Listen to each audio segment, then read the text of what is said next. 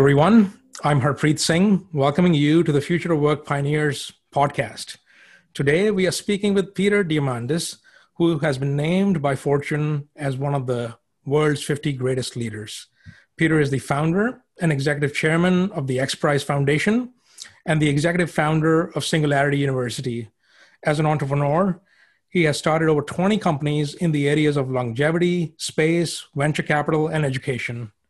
He's co-founder of Bold Capital Partners, a venture fund with 250 million investing in exponential technologies. Peter is also a New York Times bestseller author of three books: Abundance, The Future is Better Than You Think, Bold, How to Go Big, Create Wealth, and Impact the World, and The Future is Faster Than You Think. Peter received his bachelor's degree in molecular genetics and master's in aeronautics and astronautics from MIT. He also received an MD from Harvard Medical School. Out of full disclosure, I should mention that Peter has been both an investor in and advisor to Experfy. Peter, welcome to the podcast. Harpreet, pleasure to be here. You got interested in innovation at a young age. It would be wonderful to hear as a son of Greek immigrants, what were some of the defining moments in your life that had a role in shaping you as an individual who not only was able to dream big, but also deliver on some of those dreams? So, uh, yeah, there, there are a few, you know, we can all look back in life and see the right angle turns, the, uh, the events, the conversations that shape your life. And in the moment, you may not know that they're that significant. I mean, I grew up in an immigrant family. My parents had both moved from uh, from Greece, the island of Lesbos. My dad was a doctor, and my mom could have been. She ran his office, and it was always assumed I'd become a physician.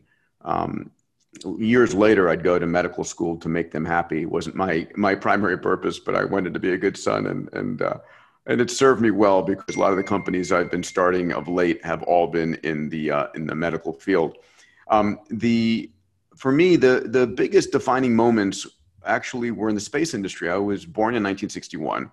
Um, and I clearly remember the late 60s and early 70s when humanity went to the moon. The Apollo program was one of the most extraordinary uh, events. And for me, this was something, you know, we were launching humans to the moon every six months or so. And it's like, wow, this is pretty cool. And at the same time, uh, there was the launch of Star Trek uh, the television show in 1967. And that Star Trek, you know, I viewed uh, Star Trek as showing me where humanity was going. Apollo said this is what was possible now, and Star Trek was the future. And that became my dream. And the more that the world deviated from that dream, because post December 1972, when Apollo 17 came back to Earth, there's huge gap until 1981 when the shuttle took off. And the space shuttle never fulfilled the promises of, uh, of every human going to space, of anybody being able to go. Um, I became frustrated and I ended up really pursuing uh, how do I make this happen myself? And then, as you know, Harpreet, there are books and conversations that shape our lives. For me, it was reading Atlas Shrugged, which I read like five times, like once a year to like inspire me of like, you know, not to be happy with the status quo, to create the vision of the future that you wanted. Um, and then a book by Robert Heinlein called The Man Who Sold the Moon. And then my first success, you know, nothing, I, I took a risk. I started when I was MIT, a college space organization called Students for the Exploration and Development of Space. And the chapter started at Yale and at Princeton and at Harvard. And all of a sudden there were 100 chapters around the world. And this, you know, 19, 20 year old kid was all of a sudden running a, a, global nonprofit organization, but it was like, wow, you can actually put an idea out there into the universe and have it become real. And that, uh, that got me hooked, got me hooked as an entrepreneur. Without exaggeration, you're one of the most optimistic people I've ever met. What is the source of this unbounded optimism? I'm optimistic for a number of reasons. I look at the data, um, not the data presented by the news, because you know what I remind everybody is that our brains uh, evolved for a very different world. Uh, 100 billion neurons in our brain, 100 trillion synaptic connections, and our brains are wired to look for danger. And uh, because that wiring, a part of our temporal lobe called the amygdala, would save our lives 100,000 years ago. If there was a rustle in the leaves, you thought lion, not wind. If you saw a scraggle on the ground, you thought snake, not stick. And the 0.1% of times it was correct, it saved your life. But when you activate that part of your brain, you go on red alert and you are, your adrenaline's pumping and your pupils dilate. And today, um, that kind of danger alert is bombarding us from the news media. Every digital camera out there is recording a problem, a protest, a murder, a robbery, whatever the case might be. And while it used to be that you would only hear about things local to you, like, oh my God, did you hear about Mr. Jones? Now you hear about everything around the world and it feels like the world is coming to an end. But the reality is, what it is, is the news media abusing us because we pay 10 times more attention to negative news than positive news. And, you know, let's not, let's be clear about this. The news media, uh, their business model is to attract your eyeballs to their advertisers. That's how they make money. And so they don't uh, share an equal amount of good news. You know, it's 10 to 1 negative to positive. Open up the newspaper and count the articles today. Um, it's very clear. And, uh, and, you know, it's not to say that negative things aren't happening, but it's just not the full story. And so I spend at max 10 minutes a day looking at the news or reading the news. I get it in a very prescribed fashion. Uh, but I've created my own news source. It's a, it's a product called Future Loop. It's free. Anybody can get it. Uh, futureloop.com.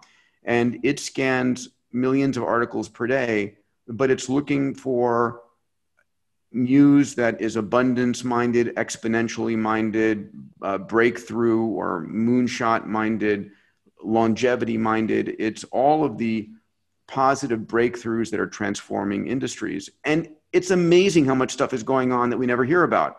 And so, you know, I think about this. Harpreet, you're in this business, right? You know this more than anybody in in Experfy and the, the teachings you do at Harvard. Um, a a neural net is only as good as the data you train it with. If you train it with negative data, it's going to see the world as negative. Uh, I train my brain, my neural net, with information which is exponential, abundance, longevity, breakthroughs. And so I see the world in that way. Um, I, you know, the news media couldn't pay me enough money to watch the stuff that they throw at my brain. I mean, how dare they do that? And I, I guard it with my life. That's that's fascinating. I, I, I agree that there's a lot of negativity out there, and one has to be mindful of what we are watching. As you may know, Peter Thiel has been advocating that higher education is overrated, and kids should drop out of school to build startups. When you look at your own training at MIT and Harvard, do you think you could have built the companies that foster innovation without serious higher education? That's a great question. Uh, you know, I would say I use 1% of what I learned in school today. Maybe that's generous, maybe 0.1%. Um, what I learned at school was how to learn.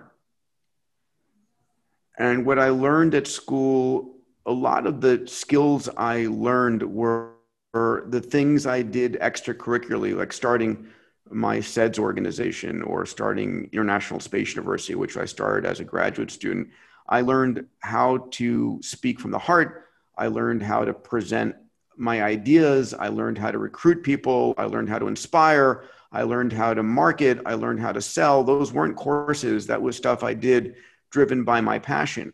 Now, in all fairness, I learned a lot of great ideas and vocabulary in aerospace that I would use in my space companies. And I learned a lot um, in medical school. And my last four companies have been in the longevity business.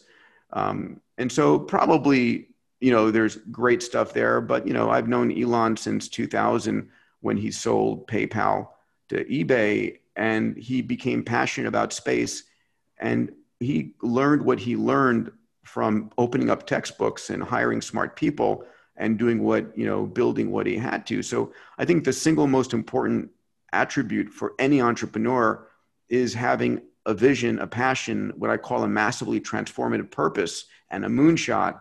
And then you'll learn what you need to learn uh, or find the people you need to find. Um, you know, school is just a format for that and a way of showing people that you've done certain things. So um, it depends. If you're a good learner and you know what you want to do, probably school is not a good place. I would rather say go and find a great mentor and intern for free rather than paying, you know, $80,000 a year for someone else to try and teach you. Your mentor will, you know, say, "Oh, I got a great student. I don't have to pay them any salary." And you save 80k a year and they save 80k a year. So that might be the way I would advise my I have two 9-year-old boys how I might advise them. I don't know if college is going to be a thing for them in 10 years. Yes, no, think, things are moving rapidly, especially with this COVID thing. Uh, you know, everyone moving online is uh, really changing the paradigm of education. Uh, so before we move into your latest book, I, I want to, for the benefit of our listeners who are listening to you for the first time, have you defined some of the terms that you have been using, abundance, exponential technologies, some of the things that have been uh, fundamental to your work? Sure. So um, over the last, so my life began focused on space. We talked about that a little bit um, I've started a number of space companies, and that became, you know, really, I believe that those alive today, we're going to see the human race move off the planet irreversibly uh, to the stars. It's going to happen in the next 20 years in an irreversible fashion as we head to the moon, as we head to Mars, as we head to the asteroids. The technology is being enabled by folks like Elon Musk and Jeff Bezos and Richard Branson and many others. Um, and that's been great, but it was about 12, 13 years ago, which I became very enamored with a field I'll call exponential technologies. Uh, a gentleman by the name Ray Kurzweil, who's a dear friend, a mentor, a co-founder of Singularity University with me, had written a book called The Singularity is Near. And it was areas of technology that I understood. And exponential is a simple doubling. It's something that's not growing linearly, it's growing exponentially. Linear growth is one, two, three, four, five, six, seven in 30 linear steps I'm 30 meters away. Exponential growth is a simple doubling 1, 2, 4, 8, 16, 32. In 30 doublings, I'm not 30 meters away. I'm now a billion meters away. Put differently, I've gone 26 times around the planet. And while we humans think in linear terms, the technology we're building is growing exponentially. Uh, the number of transistors per dollar on a silicon chip is doubling every 18 to 24 months. Some of us may know that as Moore's law. But on top of this computational exponential growth are all these other technologies growing exponentially. Uh, sensors, networks, AI, robotics, 3D printing, synthetic biology, augmented virtual reality. All these technologies are doubling in power year on year on year. And these are technologies that are changing our world. And they're technologies that many of us take for granted. The fact that Harpreet, you and I are sitting here uh, in on Zoom having this conversation in high fidelity for free.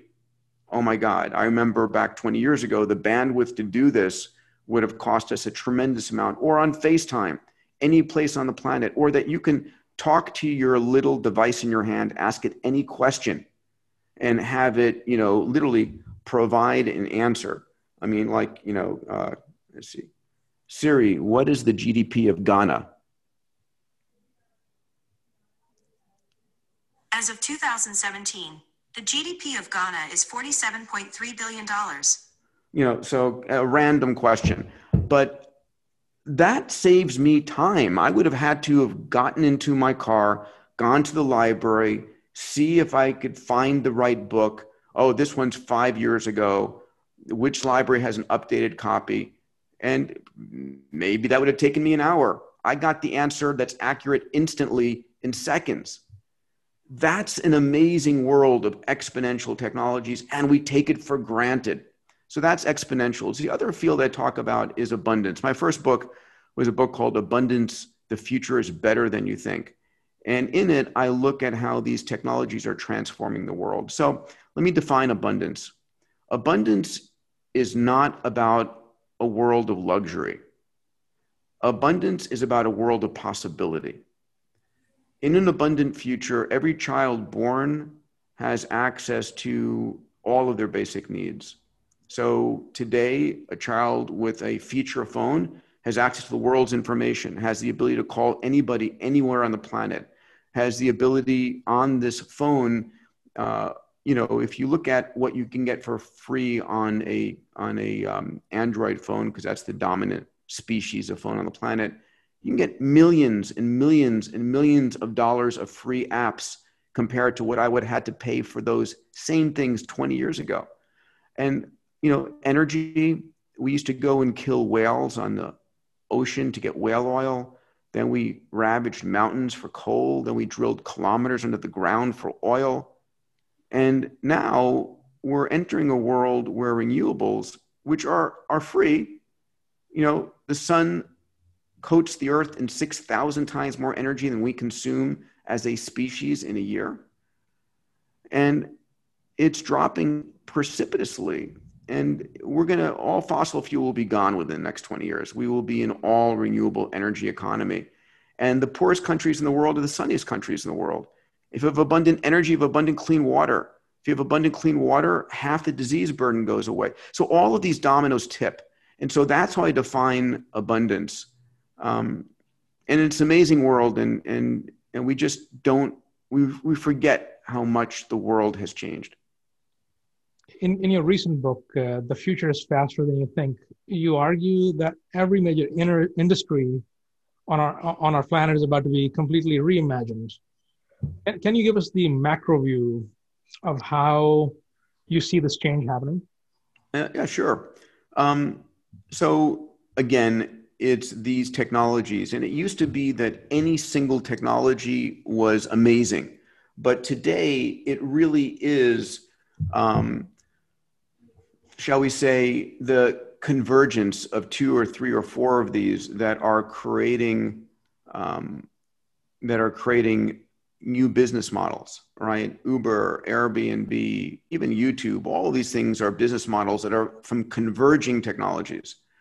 And um, when I think about the biggest uh, industries in the world, education we talked about earlier and healthcare, the two that are in my sights. they're they've gotten uh, very inefficient, uh, very they're baroque and broken in my mind, and they're sitting ducks for complete disruption. Uh, and that disruption will come from the convergence of AI, uh, augmented virtual reality, sensors, you know, where today education still, despite the current efforts, uh, is mostly all the sage and the stage. Half the students are, are lost, half the students are bored, rather than an AI knowing the students' exact language skills and knowledge and being a tutor of one, helping that student, understanding what inspires them, and then putting them into a virtual world where they can go and study ancient Greece by having a conversation with Plato as an avatar that feels like you're there and is embodies amazement for you. And you remember it because of the of the sense of place that you have. So all of these things are going to change and healthcare isn't healthcare today. Healthcare is sick care. The system takes care of you for exorbitant dollars only after you're sick versus a future in which your AI, your version of Jarvis from Iron Man, for example, is monitoring all your blood chemistries minute by minute throughout the day, identifying any aberrations in the moment. And all of this healthcare is taking place in your home or where in your car, wherever you happen to be. Anyway, a lot of changes coming every single industry. That, that's that, that's very interesting. So, what are you most excited about, Peter? Well, you know what I'm excited about recently. So I talk about and I teach those I mentor in my uh, Abundance 360 community. I, I teach them about finding their massively transformative purpose. What is your MTP? What is that emotional energy that drives you? And my MTP, as I grew up, was in space. It moved to solving the world's biggest problems with the X Prize and Singularity University.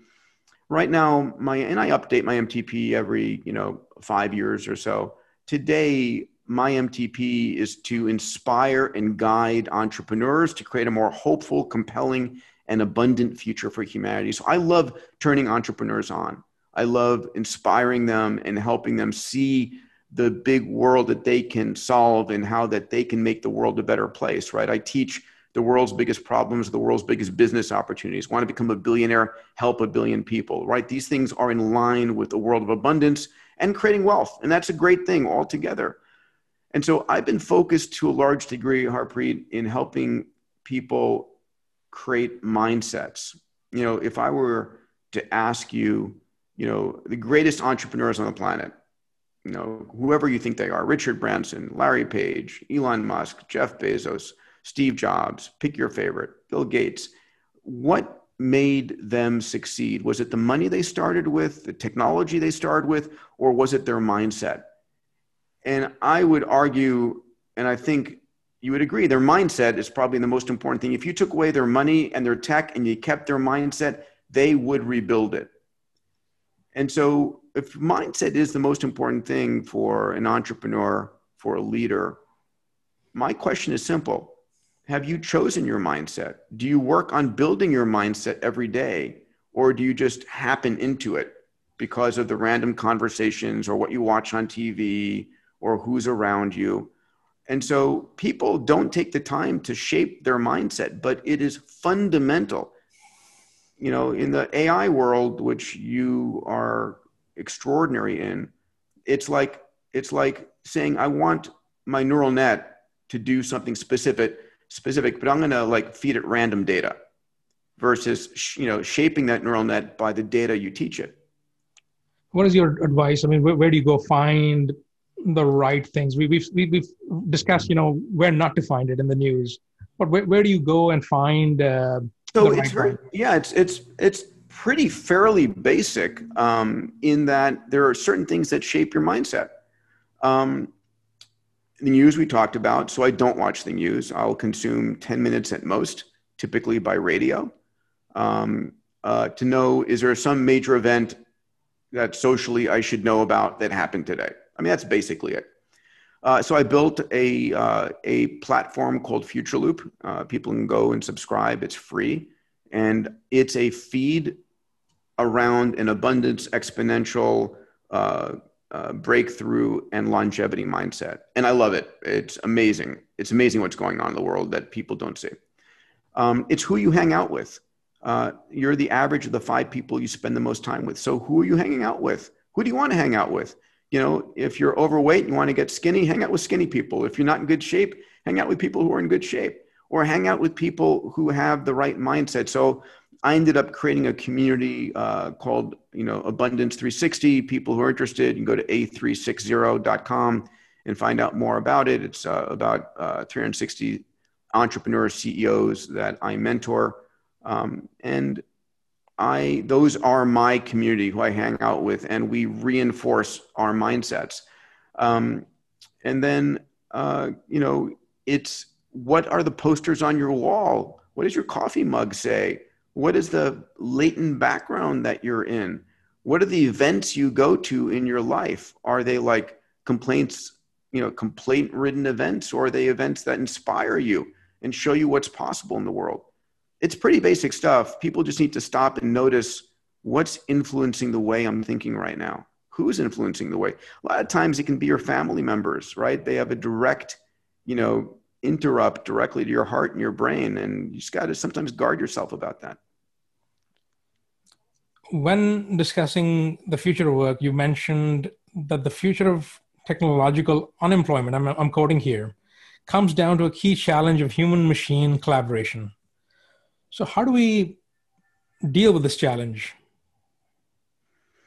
So, the reality is that eventually we will have human level AI. I believe so. Do you believe so as well? I do. I am. Yeah. And then a few moments later, if let alone a year later, we'll have superhuman or above human AI. Until we get there, um, AI and the derivative technologies are our collaborators. And I think it's fundamentally critically important for any leader or any entrepreneur, any executive to understand how do you use technology to amplify yourself. And how do you use technology appropriately? Um, you know we need to automate the routine and humanize the exceptional. I think that's uh, a quote from uh, from the four seasons but it's true across the board. Uh, you know ai should be doing the stuff that's routine. Um, and we humans should be doing the things that we do best empathically connecting, relating, inspiring. Um, ultimately, you know, medicine today, a lot of the stuff that doctors do is ridiculous waste of time that should be done by AI. And doctors should be spending more time with, with their patients, feeling them, speaking to them, understanding them, being empathic with them. Um, at the same time, the amount of data, for example, that we're getting from a typical digital checkup cannot be understood by a human. Um, you know, we're talking about petabytes of data. And so I think we're going to, there will be a time in the near future where it's malpractice to have a diagnosis done without AI in the loop. Um, and so there's a lot coming, and, and our jobs are understanding the on ramps how do you find an on ramp, right? That's why I got excited about Experfy and, and shared your work with my abundance community because you enable on ramps for people, right? Someone, it's daunting for the person who's like, oh man, I keep on hearing about AI. It's so important. You know, it's like, it's like, but I have no idea where to start. You know, I, I try and watch some videos. And you don't need to become an AI expert. You just need to understand where AI could be of value for you, and ultimately what data you have, what data you could collect, and what questions you want answered. If you know that, then you can start to bring data scientists to bear and build algorithms to facilitate your business. So, anyway, that's my thoughts. And and in this human machine collaboration, you see the role of brain computer interfaces uh, yeah for sure. So i'm tracking a half dozen companies that are working on this. You know uh, what's it's super interesting i think about this. Um, our brains can't get bigger. Interesting right? Uh, if our brains got larger uh, we would kill our mothers in childbirth. So it would be a self-limiting force in the human race. Um, and there's an interesting analogy here. Our, com- our computers in our pockets, our cell phones, uh, have a certain amount of processing power, a certain amount of brains on board. But when they're faced with a more difficult problem, like you know, translating the question I asked about the GDP in Ghana, that doesn't take place on the phone. That voice, my voice file, gets sent to the edge of the cloud where it gets processed, the question gets understood, it finds the information and sends me back the answer. And so I expand the capability of my phone, you know, orders and orders of magnitude by using the the edge of the cloud that it gets to over 4G, soon 5G. The same thing can happen with the brain, right? We 100 billion neurons in our brain, and we're limited how much we can remember or how much we know. But there are numerous companies right now that are building the interfaces to our neocortex that can gather the signals. We know that when you touch and feel and move and speak and think, all of these are neuronal patterns. It isn't magic. We can track it. And those neuronal patterns can be tracked and measured and then converted and understood. And then they can go out to the cloud and the answer brought back. So I can Google by thinking. I can. There will be a point in the near future where I can think, what is the GDP of Ghana, and magically I know the answer. It wasn't in my brain, but my brain sought the information from the edge of cloud and brought it back to me. uh, that leads to incredibly uh, incredible futures of telepathy with other people or connecting you know i think about this is the future future of a meta intelligence where it's not one or two but a million people connected sharing their thoughts and feelings and and being able to see through someone else's eyes sounds insane um, but this is where we're going. I think the world we're living in today would sound insane to your grandparents. You do what? You talk to this thing in your hand and it answers you. And I can see someone on the other side of the planet instantly for free. And I can get into a car without a driver and it drives me around and it's powered by what? I mean, we forget the magical world we're living in. And, and I, I think uh, at that point, we'll probably have to reimagine education again, right? Where we do we really need uh, schools and if so what what do they teach us because we can get all this information from ai yeah, and, yeah. Yeah i mean that's uh, it's a really important point. Ultimately i think the most important thing uh, and you know as a father of two nine year olds i think about this. My number one mission is to help them find their passion. I was super lucky that space ignited me. The second mission is to help them ask great questions. Because in a world we're heading to we're heading to a world where you can know anything you want anytime you want anywhere you want. All right? I mean it's really that clear this level of omniscience omnipotence omnipresence because we're living in a world of a trillion sensors with an ai interface and if you can know anything it's not important what you know anymore it's important the questions you ask right this is in the same world of of, uh, of using data scientists. It's what is the question you want to ask because you can gather the data. When we expand our view and look into the future in the next century or so, you've discussed five great migrations. Can you talk about these migrations and how technology will play a, a big role in, in all of this? Yeah, sure. So uh, we talked about one migration, which is this idea of a meta intelligence as we create brain computer interfaces. And by the way, put a timeline on that. There's like, you know, a half dozen companies I know of. They're probably, every government has probably got a program in some level, shape, or form. If you can increase the intelligence of your citizens, of your employees, um, that's the most important factor of anything, right? Um, if you can double the intelligence or imagine a million times the intelligence because you can connect the brain to the cloud there's nothing more important. So I'm sure there are multitudes of secret programs going on. Don't know them, but I can imagine them. Um, once you you've done that, we are making a migration from the individual to the meta intelligence. And so I'm a huge Star Trek fan. I love Gene Roddenberry for what he did. The only exception is he made the Borg evil uh, in the Star Trek uh, series. And so we are becoming hopefully a kinder, gentler Borg. That may scare some people, um, and I understand that. Uh, second migration is there will be climate migrations. You know, uh, climate change is real, it's happening. Um, we're not doing enough to slow it down. Uh, so we will see migrations of people moving from island nations and coastal areas inland, driven by uh, uh, rising sea and, and also desert, desert, desertification of different uh, parts of the world.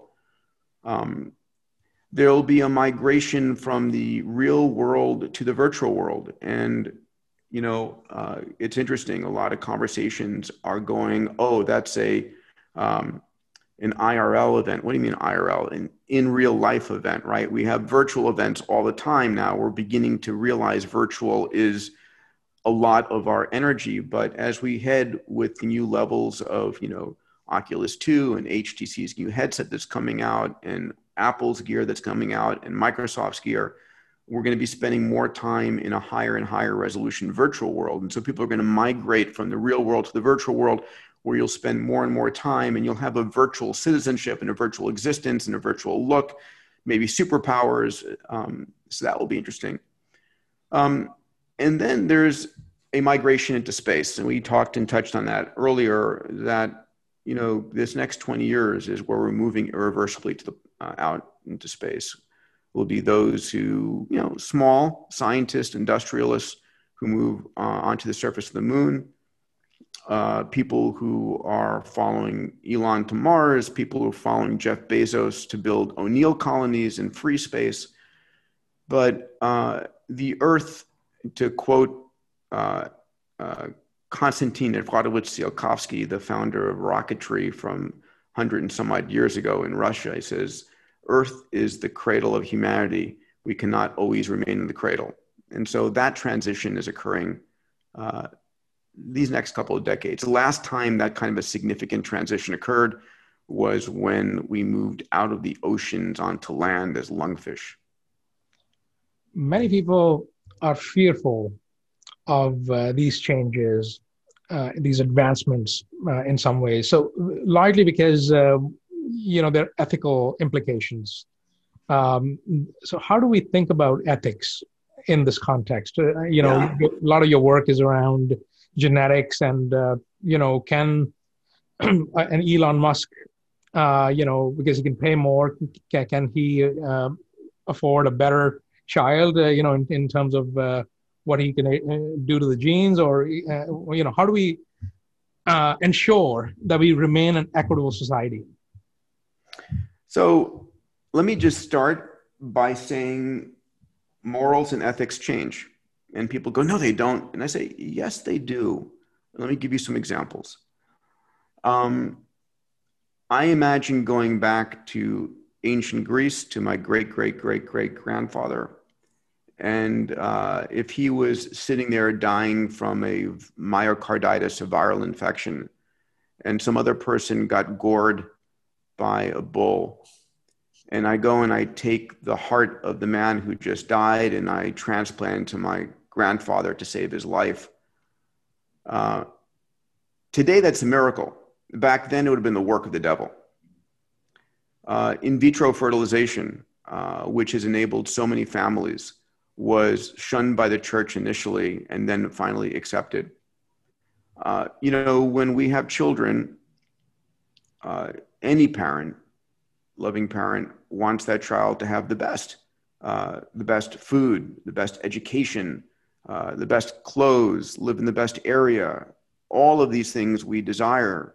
Um, and in fact, when we're getting married, uh, we're looking for the best spouse which is a genetically selective hunt someone who we like the way they look, who's successful in certain ways.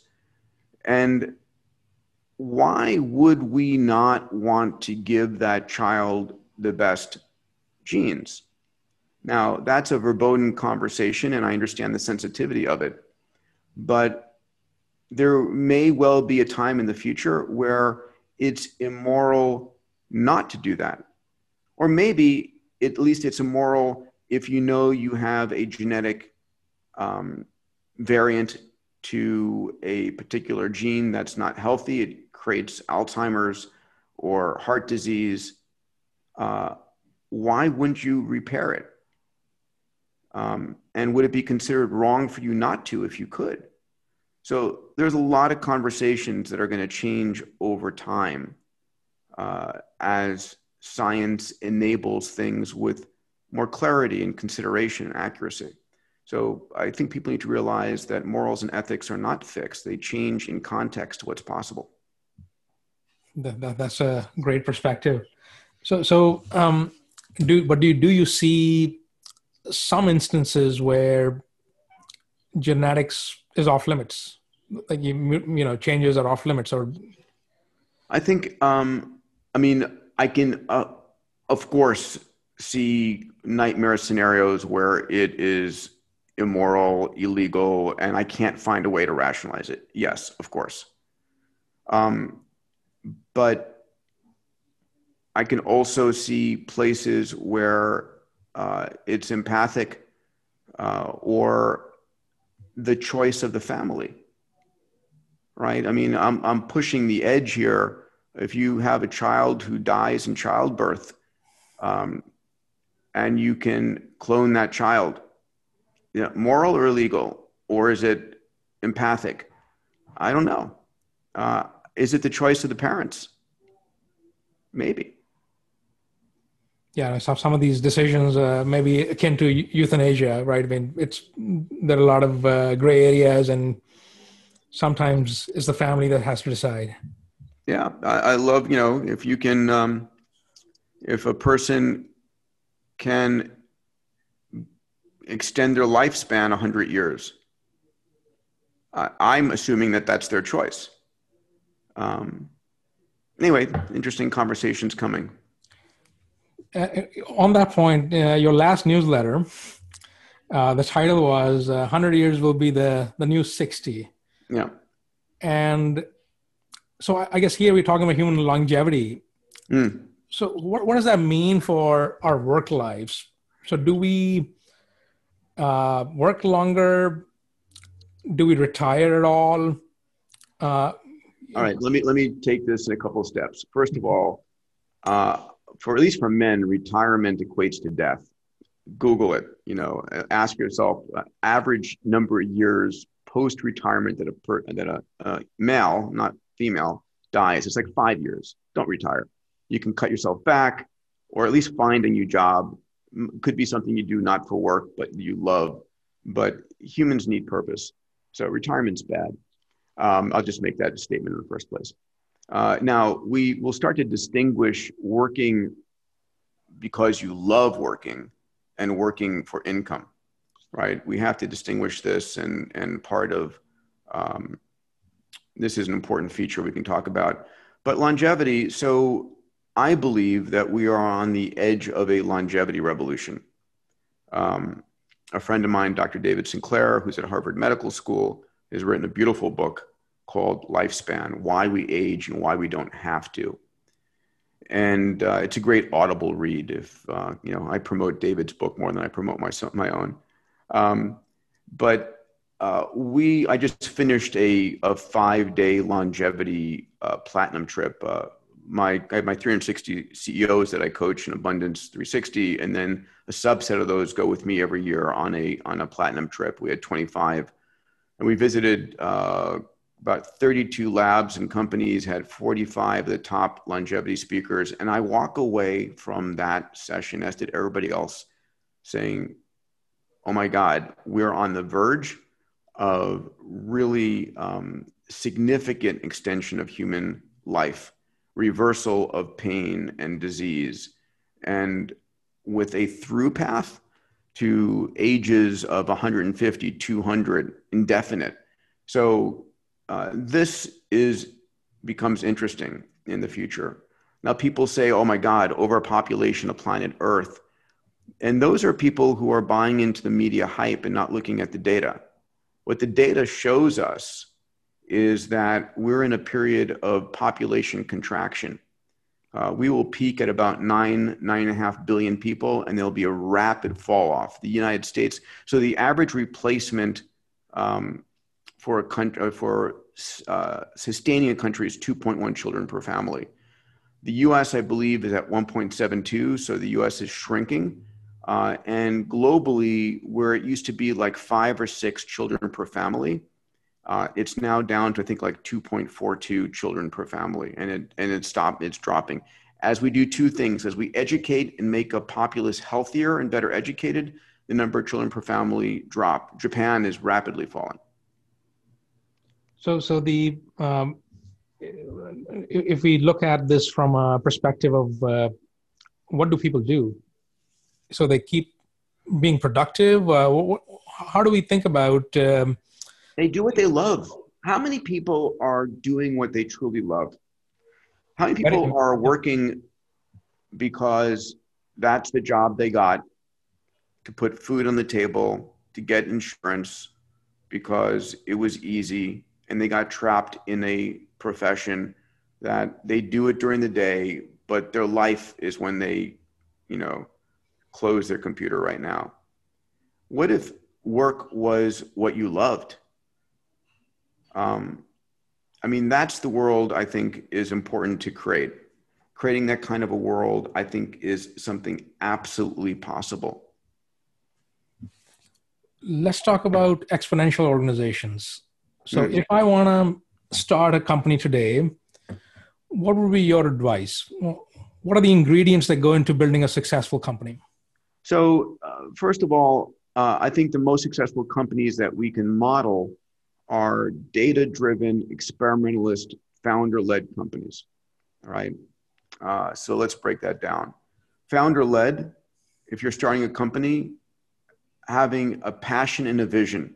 You need to start a company uh, not on a eh, I kind of think I'll go and do that. It's like your hair. You have to be passionate about starting a company. There's a great Joseph Campbell quote: "Like a man whose hair is on fire seeks water."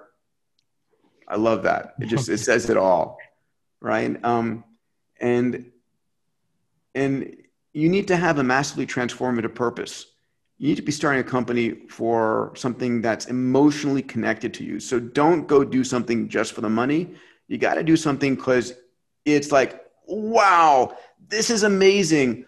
I'm so excited to have a chance to do this. You wake up every morning with that passion and joy. It doesn't mean it's going to be easy. It's going to be hard, right? It might be an overnight success after 10 years of hard work, but you need to have that passion. Or it can be fueled by like i refuse to let this go on any further this is an injustice and i'm going to solve this problem but that emotional energy needs to be there right this is how i coach my entrepreneurs and then the second thing is you need to build a company that has great employees that you're that you love uh, the quality of your company is the quality of your employees and your leadership and then you have to be able to iterate on experiments um, and collect the data and make decisions based upon the data, not your opinion, not your thoughts, not what your friend told you.